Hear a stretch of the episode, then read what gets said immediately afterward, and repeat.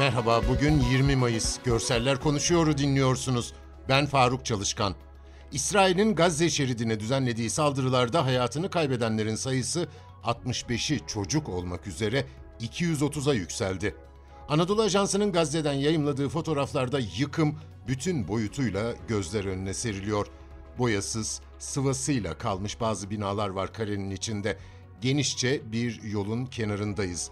Yolun ortasında belki 20 metre çapında bir çukur. İsrail bombasının eseri ve tam da bitişik nizam konutların arasında bir çocuk iki elini başının üzerinde birleştirip çukura bakıyor. Yine boyasız binaların arasında iki kişinin geçebileceği kadar bir boşluk. İç kesimde bize doğru bakan iki çocuk. Yerler enkaz parçalarıyla dolu.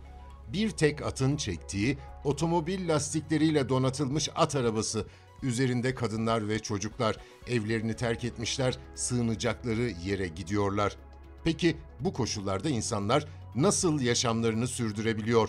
Gazze'deki insani krizin ayrıntılarını Anadolu Ajansı podcastları arasında bir bakışta Gazze'de neler yaşanıyor başlıklı podcast'tan öğrenebilirsiniz.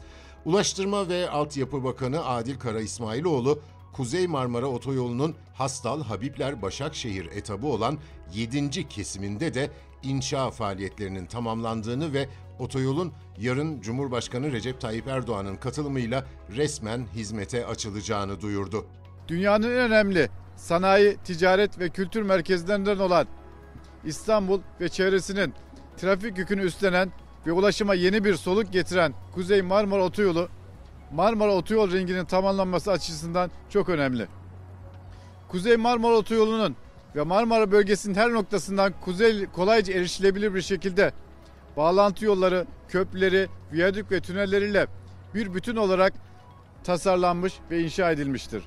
Otoyolumuzun bugüne kadar 390 kilometresini tamamlayarak halkımızın hizmetini almıştık. Habibler ile Hastal kesiminin trafiğe açılmasıyla birlikte yaklaşık 400 kilometre uzunluğundaki otoyolumuz yarın tamamen hizmete girmiş olacak. İstanbul'da terörle mücadele şubesi kentte DAEŞ adına faaliyette bulunan ve eylem hazırlığında olduğu belirlenen zanlıların yakalanması için çalışma başlattı.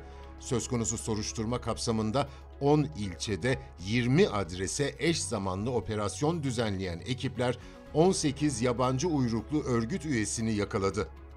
Afrika'nın Hint okyanusundaki ada ülkesi Madagaskar'da 3 yıldır devam eden kuraklık nedeniyle 1 milyon kişinin gıda kriziyle karşı karşıya olduğu bildirildi. Sınır tanımayan doktorlar örgütünün bildirdiğine göre iklim değişikliğine bağlanan kuraklık özellikle çocukları ağır şekilde etkiliyor. Bugünlük bu kadar. Bizi hangi mecrada dinliyorsanız lütfen abone olmayı unutmayın. Hoşçakalın.